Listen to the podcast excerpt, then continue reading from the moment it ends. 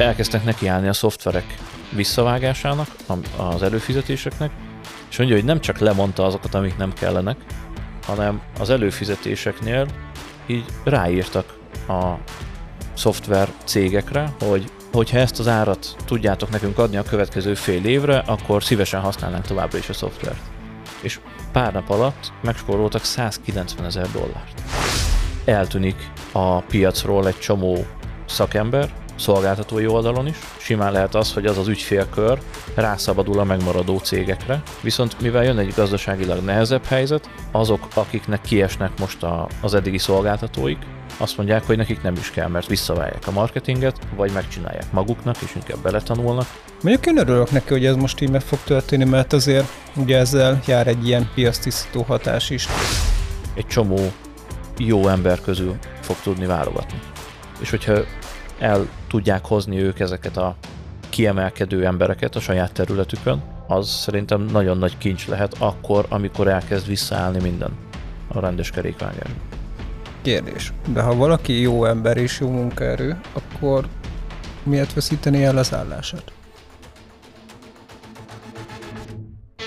Online marketingről érthetően vállalkozók, cégvezetők, menedzserek és marketingesek számára. Ez itt a Boomcast, a Boom Marketing podcastje, én pedig Balogh Dávid vagyok, a Boom Marketing alapítója. Ebben a podcastben beszélünk a marketingről és a vállalkozás fejlesztésről, de igyekszünk majd kitérni a vállalkozói léthez szorosan kapcsolódó témakörökre is. Ilyenek például az időgazdálkodás, a vállalkozás indítás és skálázás, és a feladatok kiszervezése is. A legfőbb témánk természetesen az online marketing lesz, aminek alapvetően két fő területe létezik. Az egyik az elméleti, például hol hirdessek, vagy milyen platformot használjak. A másik pedig a technikai oldal, például hogyan készítsek jobban konvertáló sales oldalt. Amíg nem tudod a választ arra, hogy mit érdemes használnod az elérhető marketing eszközök közül, addig felesleges a hogyannal foglalkoznod. A Boomcastben pontosan ezekre keressük a választ. Sziasztok, én Balogh Dávid vagyok, és itt ül velem szemben Eszenyi Dávid. Sziasztok! Hát egy hosszabb kihagyás után végre visszatértünk ezekkel a hosszú adásokkal, és a mai adásban ugye a nagyon aktuális recesszióról, gazdasági helyzetről, válságról, ki hogy hívja, hogy gondolunk rá igazából. Erről fogunk beszélni, hogy ennek milyen hatásai lehetnek, hogyan tudjuk kezelni, hogyan érdemes megközelíteni, és igazából csak úgy beszélgetünk erről, hát ha valakinek ez hasznos lesz majd. Nekem először is az a kérdés, vagy az merült fel így bennem, hogy vajon van-e most már recesszió? Így a szó klasszikus értelmében szerintem még nincs, viszont jön közeleg. De hogy ez a recesszió, ez ugye mindig is volt, van és lesz is, úgyhogy ez nem ilyen egyedülálló dolog így a mostani világunkban. Korábban is voltak ilyen időszakok. Át kell vészelni. Igen, meg ugye maga, ha jól tudom, a definíció úgy van, hogy ha két egymást követő negyed évben csökkenő a gazdasági teljesítmény, akkor van szó hivatalos recesszióról, és azt hiszem, hogy jelenleg még nincs, úgy tudom. Talán pont, amikor felveszük ezt az adást, így a héten jön majd ki az USA-ban ez a második negyedéves adat, és majd az alapján eldől, hogy akkor van-e hivatalos recesszió, vagy nem. De igazából tök mindegy is szerintem, mert ti is hallgatók, marketingesként és vállalkozóként biztosan látjátok és érzitek azt, hogy nem megy olyan jól, mint korábban. Tehát van egy, egy nehezebb helyzet, amiben megyünk bele, vagy amiben már azért eléggé benne vagyunk.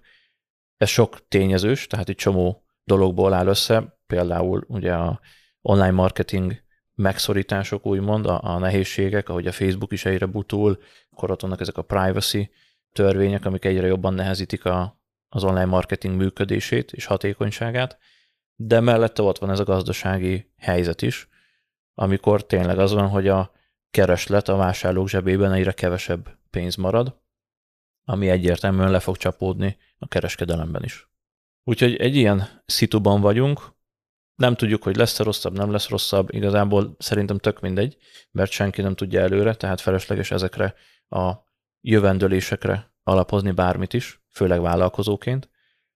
Igazából ami nekem a legjobban fáj, vagy ahogy én látom a helyzetet, az a bizonytalanság.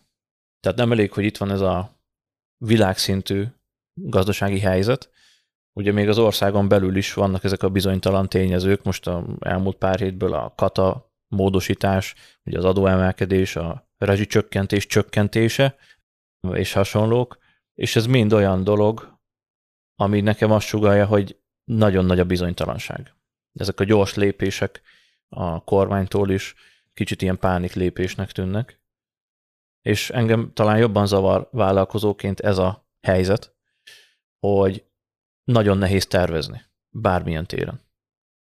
Hát igen, jó az, hogyha tudatosan próbálod vezetni a céged, de azért szerintem nem kell bepánikolni, meg így teljesen eltűnni, és úristen összedől a világ, és, és, és mindennek vége.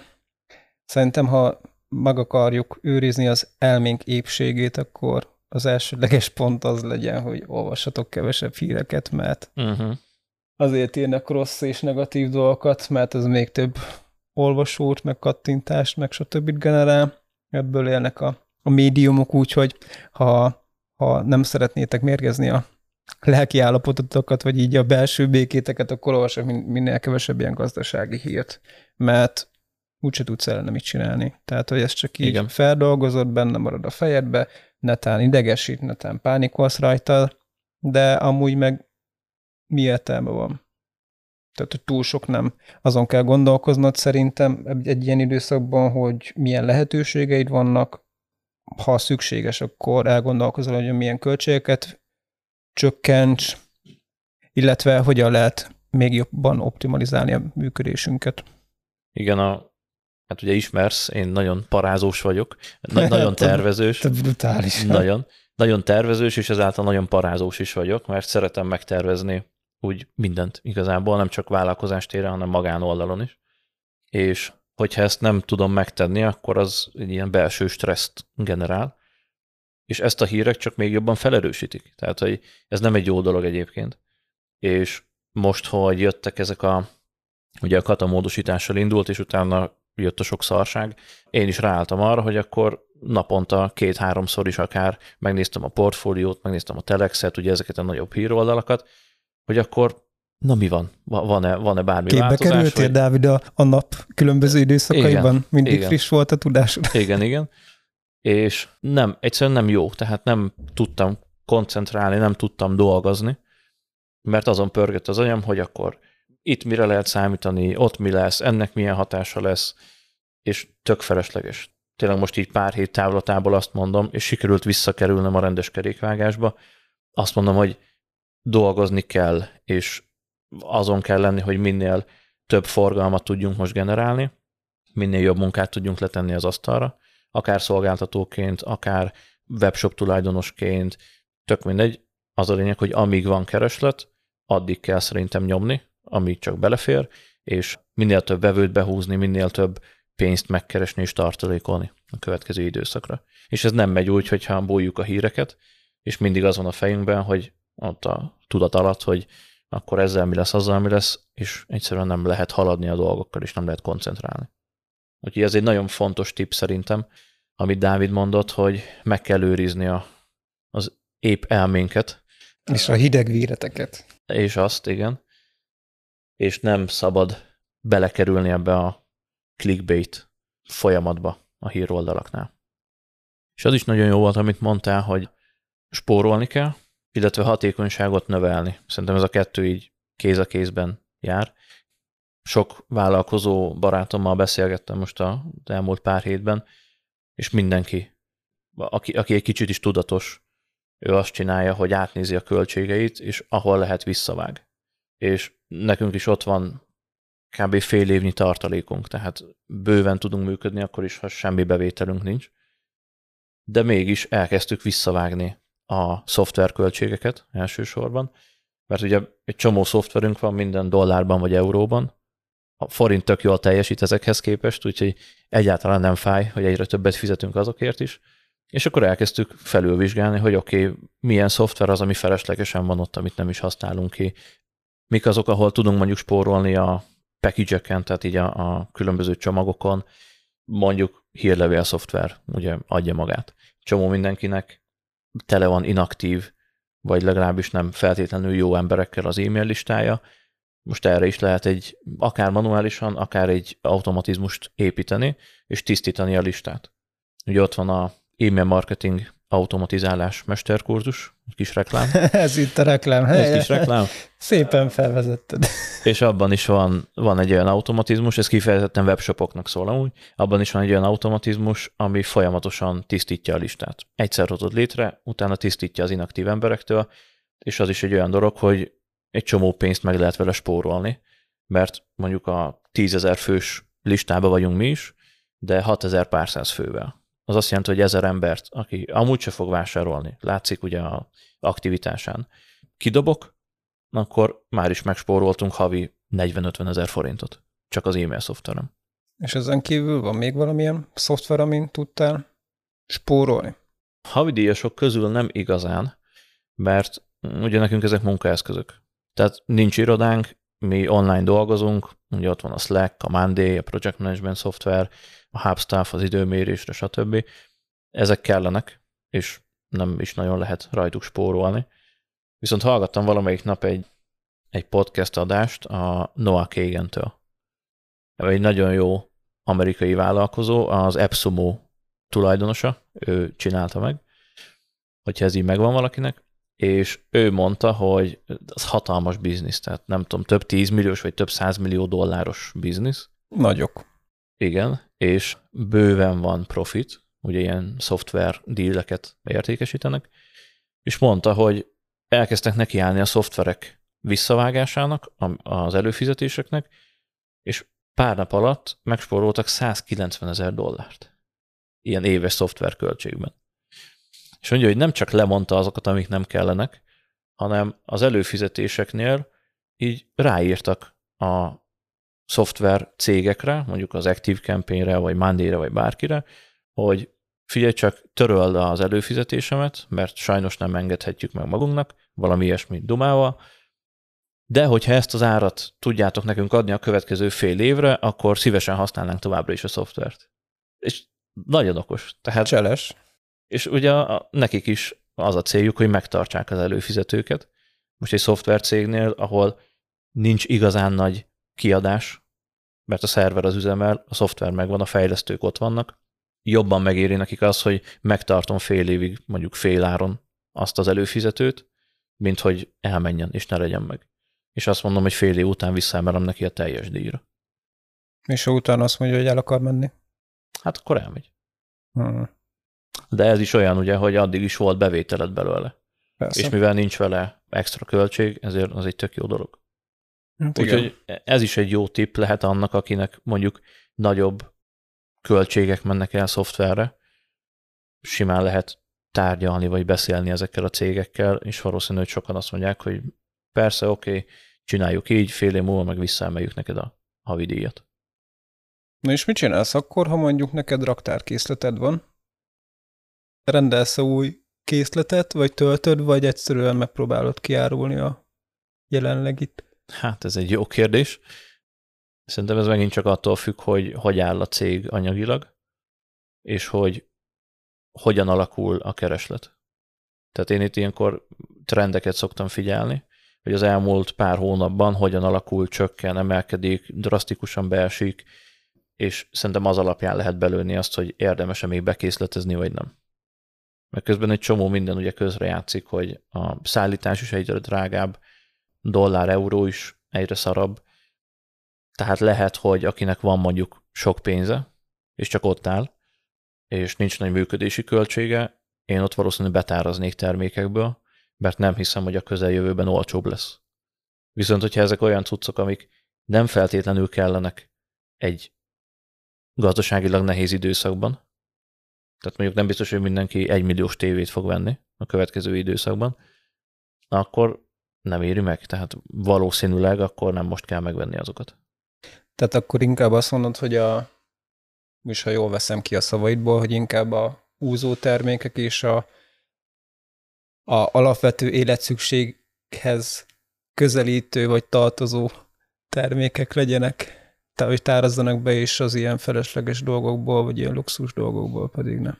Jó, itt most az alapvető élelmiszert azt úgy értsétek, hogy például a, most csak mondok egy szélszőséges példát, hogy például a, a nők elmennek ugye manikűröztetni, nem tudom milyen gyakran szokás, de biztos van egy gyakoriság ennek a, az egésznek, és ezt ugye leredukálják, kevesebb szemben Ja, ja, hónapban, vagy egyáltalán azt mondják, hogy nem megyek, mert most igazából nincs rá szükségem, működnek nélkül is el vagyok.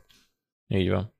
Ahogy Covid alatt is volt, hogy ugye sokkal kevesebbet jártak az emberek fodrászhoz, műkörmöshöz, kozmetikushoz, szempilláshoz, és nem feltétlenül azért, mert zárva voltak, mert úgy nagyon nem érintett senkit, tehát házhoz is elmentek, hogyha úgy volt, de hogy nem voltak összejövetelek, nem voltak rendezvények, szülinapok, családi bulik, ahol ugye meg kellett jelenni. Sokan home office voltak, tehát tök mindegy, hogy most hosszabb a hajam, vagy nem. Tehát ilyen hatásai, vagy ezekkel a hatásokkal is számolni kell. És ez az érdekes egyébként, hogy ez is egy ilyen úgymond extra hatás, vagy nem tudom, ilyen, amire elsőként nem gondol az ember, hogy ez így mm, hathat a keresletre ezen a területen. Én arra leszek kíváncsi, hogy a kata törvény, vagy az adózási forma módosításnak milyen olyan hatásai lesznek, amire még nem is gondolunk. Mondok egy példát, azt tuti, hogy nehezebb lesz vállalkozni, elindulni, és én úgy számolgattam, hogy aki ilyen 250-300 ezer forintot keresne a vállalkozásából, mondjuk főleg ugye nem tudom, anyukák, akik otthon vannak, vagy főállásúak, de mellékállásban csinálnak valamit, nekik nem fogja megérni vállalkozni. És ugye ennek lehetnek olyan hatásai, hogy eltűnik a piacról egy csomó szakember, szolgáltatói oldalon is, a kisebb szolgáltatók, és hogy vajon ennek milyen hatása lesz. Simán lehet az, hogy az az ügyfélkör rászabadul a megmaradó cégekre, a nagyobb ügynökségekre, ahol az egy kereslet fellendülést okozhat. Viszont mivel jön egy gazdaságilag nehezebb helyzet, lehet az meg annyira ellensúlyozza, hogy azok, akiknek kiesnek most a, az eddigi szolgáltatóik, mert kisebb vállalkozók voltak, azt mondják, hogy nekik nem is kell, mert visszaválják a marketinget, vagy megcsinálják maguknak, és inkább beletanulnak, hogy hatékonyabb legyen. Például ez is egy olyan hatás, amivel nem tudunk számolni, és nem tudunk vele tervezni, hogy akkor most ez lesz vajon, vagy az lesz. Hát ezzel igen, elég nehéz számolni. Mondjuk én örülök neki, hogy ez most így meg fog történni, mert azért ugye ezzel jár egy ilyen piasztisztító hatás is, és az nem csak a marketingre igaz, hanem szinte bármilyen területen legyen ruhás webshop, vagy bármi más tevékenységed. Azért a, a kisebb forgalommal rendelkező webshop tulajdonosok nehezebben fogják ezt az időszakot átvészelni, a nagyok viszont a tartalékaiknak köszönhetően könnyebben át tudják vészelni ezt az időszakot, és szerintem ez, ez hasznos amúgy. Főleg, hogyha nagyon telített egy piac, és rengeteg szereplő van, akkor érdemes néha ilyen nagy takarítást végezni az életnek. Hát igen, hosszú távon mindenképpen hasznos, meg ugye ez mindig hoz magával egy hatékonyságbeli növekedést ilyenkor. Mert azok a cégek, akik megmaradnak és fennmaradnak, ők valószínűleg hatékonyabban működnek, mint azok, akik nem élik majd túl ezt az időszakot. Mert igazából ennyi a matek, hogy ki tudod-e hozni adott áron profitábilisan azt a szolgáltatást, azt a terméket, vagy bármit, vagy nem. Ha nem, akkor miért nem? Lehet, hogy valamit rosszul csinálsz, és ez nagyon igaz marketingre például, hogy ugye mostanában elmúlt fél egy évben eléggé elkezdtek elszállni a hirdetési költségek. Covid óta megnőtt a kereslet az online marketingre, nagyobb lett a verseny, ugye Facebook, Google hirdetés, minden ilyesmi licit rendszer alapján működik. Tehát minél többen licitálnak a, az emberek figyelméért, annál többet kell majd fizetni, tök mindegy, hogy konkurensek vagy nem. Mert van átfedés ugye a, a különböző cégek között, hogy kikre lőnek. És ez is hozott magával egy drágulást, plusz egyre rosszabb a forintunk, az is hoz magával egy drágulást, mert aki euróba vagy dollárban fizet vállalkozás, ő sokkal fizetőképesebb már velünk szemben, és Facebookon, meg Google-on simán ott vannak igazából ugye ezek a nagyobb cégek is, és sokan eljutottak oda, hogy nem éri meg már mondjuk hirdetéseket futtatni. Tehát annyira bedrágult mondjuk az egy vásárló megszerzésére eső költség, hogy nem éri meg tovább futtatni, nullás vagy mínuszos akár, és akkor itt jön képbe az, hogy mit lehet ezzel csinálni. Lehet új csatornákat keresni, lehet mondjuk webshopnál bevezetni egy e-mail marketing rendszert, és akkor ugye nekünk is vannak olyan ügyfelek, akik akár nullásan szereznek vevőket hirdetésekből, és azt mondod, hogy oké, okay, ez így nem éri meg, viszont megéri, mert tudod, hogy az e-mail folyamatoknak köszönhetően az újravásárlás x százalékos, és az x profitot fog jelenteni mondjuk két és fél hónapon belül. És utána pedig minden egyes újravásárlás az már szinte szintiszta profit. És ez is egy olyan dolog, egy, egy hatékonyságbeli növekedés, mert eddig elég volt az, hogy Facebookon hirdetek, nyomom ezerre, keresek egy kis pénzt, király vagyok. Most ez már ugye nem lesz elég, és aki itt leragad, ő sajnos ki fog hullani, mert nem fog tudni mit csinálni. Tehát fizikai képtelenség az, hogy profitábilisan kijöjjön egy ilyen egyszerű rendszerrel. Akkor lényegében halára vannak ítélve. Hát, hogyha nem fejlődnek, akkor kb. igen. Csatlakozz a Facebook csoportunkhoz, és nyerd meg a 70 ezer forint értékű vevőszerző folyamat auditot. Ez egy előre meghatározott kritériumlistán alapuló hirdetési fiók audit, amivel egy átfogó képet kapsz a vevőszerző folyamataid minőségéről, a kritikus hibákról és a fejlesztési lehetőségekről. Ezt az auditot a csapatunk készíti majd el, és személyesen én adom át a győztesnek egy egyórás tanácsadás során. Úgyhogy, ha szeretnéd, hogy egy profi csapat értékelje ki a vevőszerző folyamataidat, akkor jelentkezz a Boomcast zárt Facebook csoportjába, és már is bekerülsz az esélyesek közé. A csoportot megtalálod Facebookon, vagy a boommarketing.hu per FB csoportlinken keresztül. Egy nagyobb, aki tőkeerős, vagy, vagy pénzügyileg tudatosabb, ez általában kéz a kézben jár. Tehát a, a kisebb vállalkozások, vállalkozók én azt tapasztalom, hogy pont, hogy nem elég tudatosak pénzügyileg. Tehát sokan nem tudják, hogy milyen megtérüléssel dolgoznak, nem tudják a roaszt, mondjuk a, a cél roaszt, hogy ugye a hirdetési költségből mennyit kellene visszahozni, hogy az megtérülő legyen, és amíg nincsenek az emberek ilyenekkel képben, addig nem tud hatékonyan működni a dolog. És ők lesznek azok, akik kihullanak, mert nem tudják a számaikat, és mit, olyan ez, mint hogy elkezdesz diétázni, de nem méred magad. Honnan tudod, hogy jó úton haladsz? Honnan tudod, hogy nem eszel többet, mint amennyit kellene? De kívülről látszik, nem? Vagy hát sikeres. látszik idővel. De az lehet, hogy annyi idő, hogy már addigra feladod. Úgyhogy szerintem a, a hatékonyság növelés a kulcs a következő időszakra. Mindenképpen. Például ezért is érdemes szerintem most még többet fordítani arra, hogy képezze magát az ember.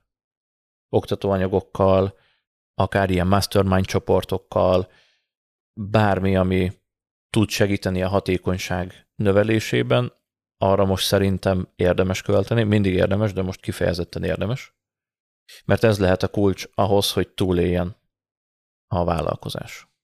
És akkor, hogyha már a hatásokról beszélünk, akkor azt is érdemes átgondolni, hogy milyen hosszabb távú hatásai lehetnek ennek, vagy ezeknek a változásoknak, vagy magának a recessziónak, most így általánosságban. Mert például van egy olyan is, ez főleg mondjuk a kata törvény miatt szerintem, rövid távon, hosszabb távon, meg akár a begyűröző válság, munkanélküliség növekedése, hogy valószínűleg sokkal könnyebb lesz találni jó munkaerőt. Ugye ez most mindenhol nagy kihívás, hogy jó ember találni normális áron, ezt mi, mi is látjuk így online marketingben, mert sok ilyen HR folyamatot húzunk fel különböző iparágakban. Szerintem ez sokkal könnyebb lesz. Tehát akinek van pénze, aki hatékonyan működik, aki túlél vállalkozás, neki lesz egy, egy, egy olyan jó helyzetbe fog kerülni, hogy egy csomó jó ember közül fog tudni válogatni. És hogyha el tudják hozni ők ezeket a kiemelkedő embereket a saját területükön, az szerintem nagyon nagy kincs lehet akkor, amikor elkezd visszaállni minden a rendes kerékvágásba. Kérdés. De ha valaki jó ember és jó munkaerő, akkor miért veszíteni el az állását? Lehet nem az ő hibája. Ez a klasszik bepánikolok, költségcsökkentés, munkaerőt elküldjük. Akár, persze. Szerintem simán benne van a pakliban, meg attól függ, hogy milyen területen, mert lehet, hogy valaki mondjuk nagyon jó marketinges, vagy nagyon jó adatelemző, nem tudom, data scientist, ugye, de nem biztos, hogy szükség van rá. Mert azt mondják, hogy visszavágom a marketing költségeket, és akkor bocs, de neked már nincs elég munka. Vagy dolgozik egy ügynökségnél, de az ügyfelek fele elmegy, mert csődbe megy, akkor ott is egy olyan kapacitás szabadul fel, amit nem biztos, hogy le tud kötni a meglévő kereslet. Tehát simán benne van szerintem a pakliban, hogy az igazán jó emberek is vándorolnak, vagy piacra kerülnek, mert nem feltétlenül az ő hibájuk. A multikról meg nem is beszélve, tehát hogy ott szerintem azonnal visszavágnak egy csomó pozíciót, ahogy úgy látják, hogy arra szükség van, és nem várják meg azt, hogy ők most szarba kerüljenek. Hát ők ökszer alapján élnek, hogyha nem hozzák a számokat, akkor, akkor úgy is hozzányúlnak.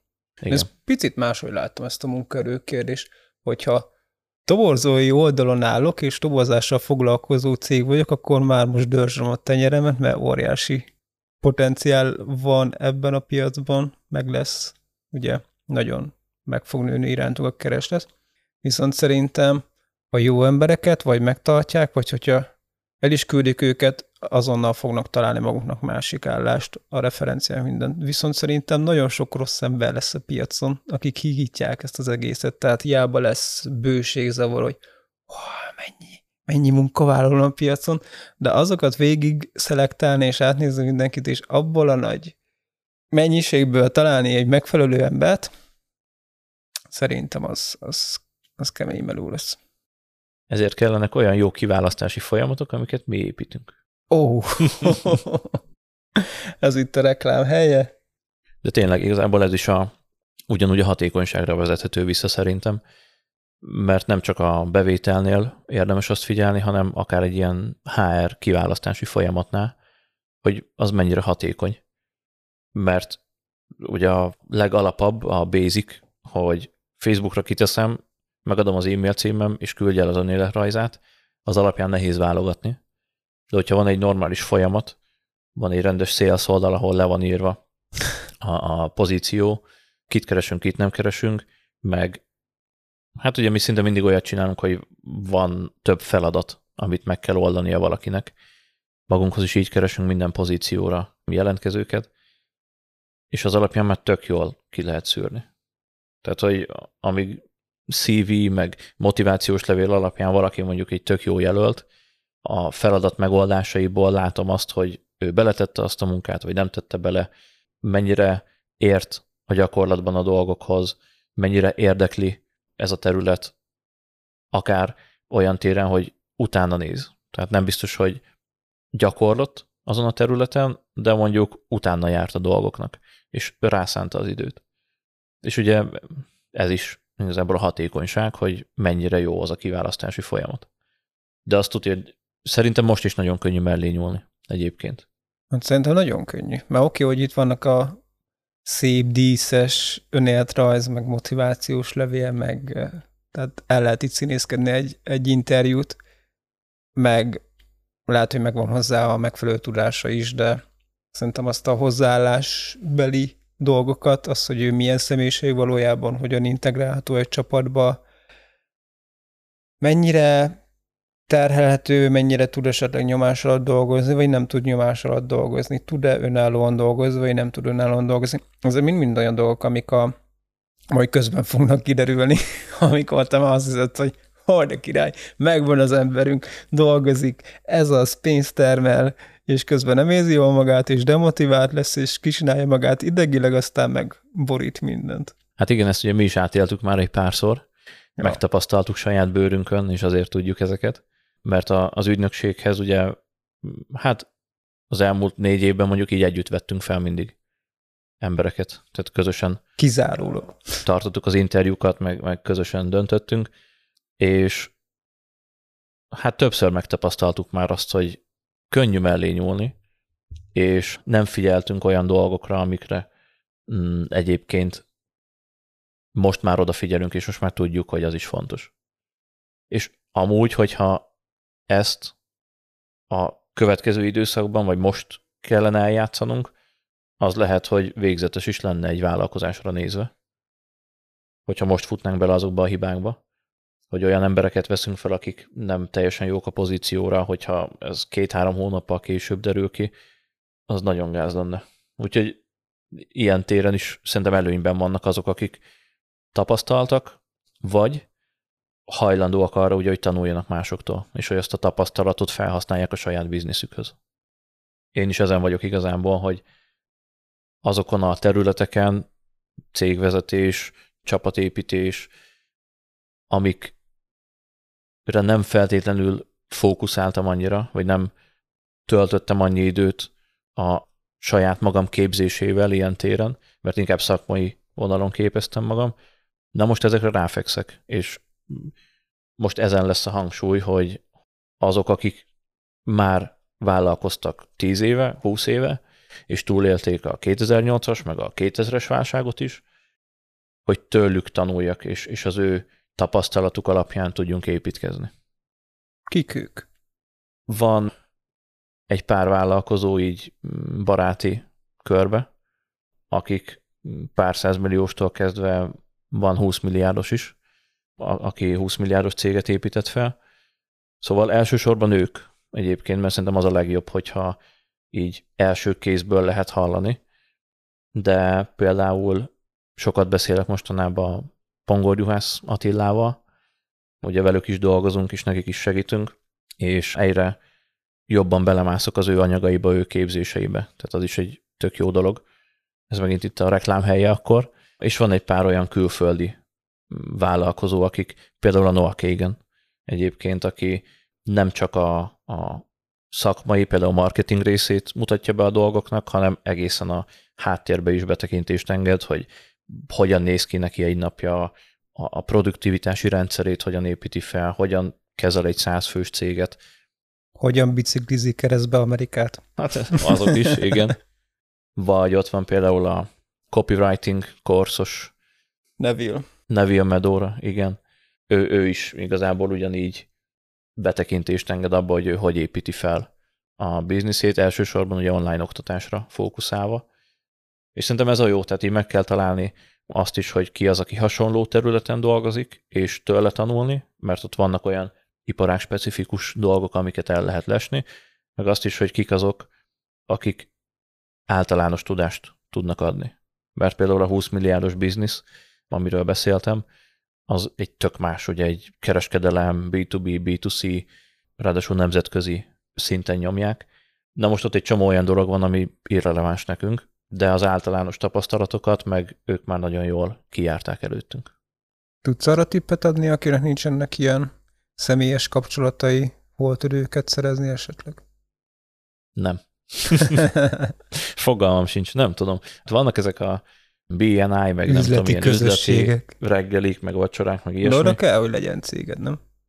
Most nem sétálsz be a 100 milliós üzleti klubba Szerintem igen. katásként. Szerintem kell, igen. Tehát vannak ilyen, vagy lehet úgy, hogy ilyen bevételi szintekre van osztva. Azt Úgy nem van, Tudom. azért mondtam ezt a, Aha. nem csak úgy a légből kaptam ezt a 100 milliót. De meg Igen. vannak ilyen milliárdos, meg ilyen csítrilliárdos, meg ilyen már univerzumon van, meg ilyen szintek is, úgyhogy. Ha Bezos a keresztneved, akkor jö, vagy a vezetékneved, Ja. akkor jöhet. Ja, hát nem tudom, megmondom szintén, én nem szeretem az ilyeneket, nem nagyon szoktam élni ezekkel a lehetőségekkel, mindig keresgélnek. Passz. Ebben nem tudok segíteni. Megfogtalak. ez, Igen, az, igen. ez volt a célom. Végre. Igen. Na, de szerintem így elég kerek is lett ez az adás. Nagyjából elmondtuk a, a gondolatainkat, és hogy hogyan állunk neki ennek a helyzetnek. Aztán ez menet közben ugye folyamatosan változhat, tehát ez is egy nagyon fontos skill szerintem, hogy gyorsan kell tudni változni és alkalmazkodni ezekben a helyzetekben. De amit én tudok tipnek adni, az az, hogy spóroljatok, amint csak lehet. Az nem azt jelenti, hogy pánikolni kell, és ész nélkül visszavágni mindent, de a felesleges kiadásokat, akár, nem tudom, raktárbérlés, kisebb raktár, szoftverköltségek, amit nagyon egyszerűen vissza lehet vágni, ezeket érdemes felülvizsgálni, és nem akkor cselekedni, amikor baj van, és már nincs pénz, hanem előre gondolkozni egy kicsit, illetve hatékonyságot növelni, fejleszteni a csapatot, az alkalmazottakat, saját magadat vállalkozóként különböző területeken, és az sem már szerintem, hogyha van pénzügyi tartaléka valakinek. Tehát érdemes, én azt szoktam mondani, ilyen 6-12 havi kiadást tartani. Persze lehet, hogy ez valakinél sok millió forint, akkor nehéz annyit, de mondjuk egy három kötője hat havi tartalékot szerintem fel lehet halmozni, valószínűleg nem forintban, vagy nem mindet forintban legalábbis, mi legalábbis így csináljuk, és talán az lehet még egy jó ötlet, hogyha kampányoltok. Tehát, hogyha nincs meg most ez az anyagi háttér, vagy csak ugye minél többet akartok tartalékolni, szerintem érdemes most még egy pár kampányt elindítani, termékbevezető, valamilyen akció, akár új terméket, új szolgáltatást kidolgozni. Mi is ezeket csináljuk most egyébként, és azzal beszedni egy nagyobb összeget, amiből aztán már ott van a számlán is, amiből már lehet gazdálkodni, hogyha esetleg eltűnne a kereslet a következő hónapokban. Hát eltűnni szerintem teljesen nem fog csak visszaesni. Én egyetlen tippet adnék nektek, hogy ha vannak vevőitek, akkor keressétek meg újból őket, kopogtassatok be az ajtón, hát ha valaki éppen pont most olyat akar venni, amit már tőled korábban megvett. Elég nagy potenciál van benne szerintem. Igen, igaz. Nem kell itt újra új vevőket, új platform, új ízi, hanem persze lehet azokban is gondolkozni, de szerintem csak nézzétek meg, hogy kiknek adtatok el eddig terméket, és szolgáltatást, és kérdezzétek meg őket újból, van-e most rá szükségük. Vagy hogy miben tudtok segíteni, hogyan tudjátok őket jobban kiszolgálni. Ez akár új termék vagy szolgáltatás ötletet is adhat. Beszélgessetek velük. Van közvetlen kommunikációs csatornáitok, remélhetőleg e-mail, személyes megkeresés, Telegram, mit tudom én, biztos van még egy csomó ilyen platform, ahol, ahol fel lehet venni bennük a kapcsolatot, vegyétek fel. Mondtuk a tippeket, mondtuk, hogy mi a helyzet. Éljen Hajrá! a recesszió! Hajrá, kitartást mindenkinek, és találkozunk a következő adásban. Sziasztok! Sziasztok!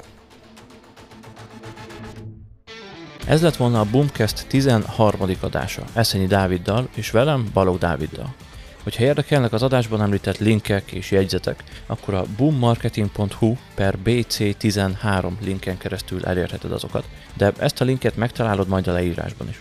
Csatlakozz a Facebook csoportunkhoz is, ahol beszélgethetsz a hallgatóinkkal, és akár személyesen tőlünk is kérdezhetsz. Hogyha hasznosnak találtad ezt az adást, akkor pedig kérlek lájkold és hozd meg azt másokkal is. Találkozunk a következő epizód megjelenésekor.